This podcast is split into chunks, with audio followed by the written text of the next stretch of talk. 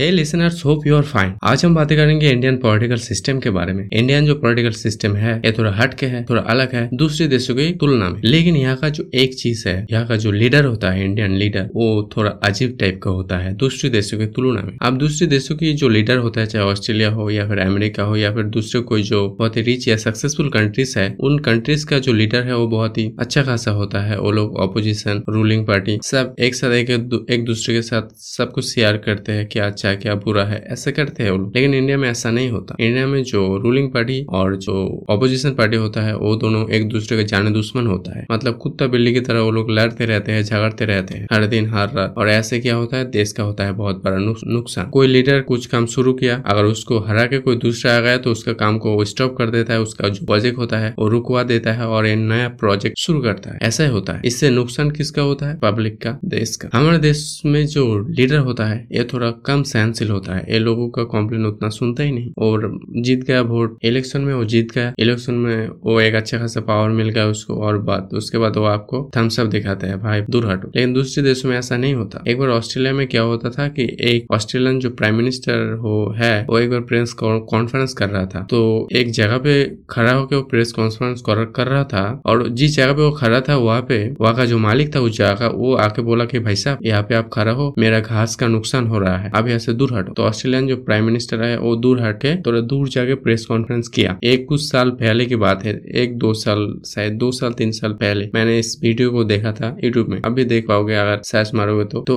Australian जो prime minister होता मतलब कितना बेहतरीन होता है। एक पब्लिक वहाँ एक नागरिक आके बोला कि, भाई साहब, मेरा घास का नुकसान हो रहा है, आप दूर हटो। और वो बेचारा दूर भी हट गए हमारे देश में ऐसा होगा ही नहीं। अब अगर किसी को ऐसा बोलोगे तो आपको जेल में डाल देगा। दिस इज़ कॉमन तो ऐसा ही होता है इस देश अब ये चीज़ कब ठीक होगा, कब नहीं होगा, पता नहीं। और इसमें हम लीडर को भी दोष नहीं दे सकते इसमें पब्लिक का दोष है क्योंकि हम लीडर्स को सर पे चढ़ा कर रखे हैं। उनको देवता मानते हैं उनको गॉड की दर, दर्जा दे देते हैं। इसीलिए वो लोग भी अपना पावर का इस्तेमाल करते हैं। सही है वो लोग भी सही है क्योंकि शुरुआत तो हमने किया था। तो ये चीज़ होते रहते हैं हमारे देश में मतलब एक लीडर दूसरे लीडर के ऑपोजिशन के साथ रूलिंग के साथ। रूलिंग ऑपोजिशन किसी के साथ किसी का बनता नहीं तो बस झगड़ते रहते हैं पॉलिटिकल बदल लेते रहते हैं। लीडर्स क्यों नहीं गेम स्पोर्ट्स पर्सन की तरह होता है। आप स्पोर्ट में देखोगे दो अलग कंट्री का जो दो अलग टीम, टीमों का जो स्पोर्ट पर्सन होता है, वो खेलते हैं, बहुत आक्रामक खेलते हैं। लेकिन जब गेम एंड होता है, वो हो जाते हैं तो लोग हाथ मिला लेते हैं और लोग दोस्त बन जाते हैं। उनका जो लड़ाई है फाइट है, वो सिर्फ़ गेम में ही है, बाकी नहीं है। ठीक ऐसा ही होना चाहिए, एक पॉलिटिकल सिस्टम में, एक पॉलिटिकल लीडरशिप के बीच में लड़ाई सिर्फ़ देश के लिए है। दोनों देश के लिए काम करना चाहता है, तरीका अलग हो सकता है, लेकिन दोनों तो देश के लिए कुछ ना कुछ करना चाहता है। तो यहाँ पे दुश्मनी तो नहीं है, जाने दुश्मनी तो होना ही नहीं चाहिए, लेकिन फिर भी होता है। तो इसके बारे में हमें सोचना चाहिए, और इसके मतलब ऐसा ना हो, ऐसा हम कर सकते हैं कि ऐसा ना हो फ्यूचर में सर, सब कुछ ठीक हो जाए, ऐसे हो करते हैं। तो आज के लिए बस इतने कल हम फिर मिलेंगे। मुझे फॉलो कर लो। Thank you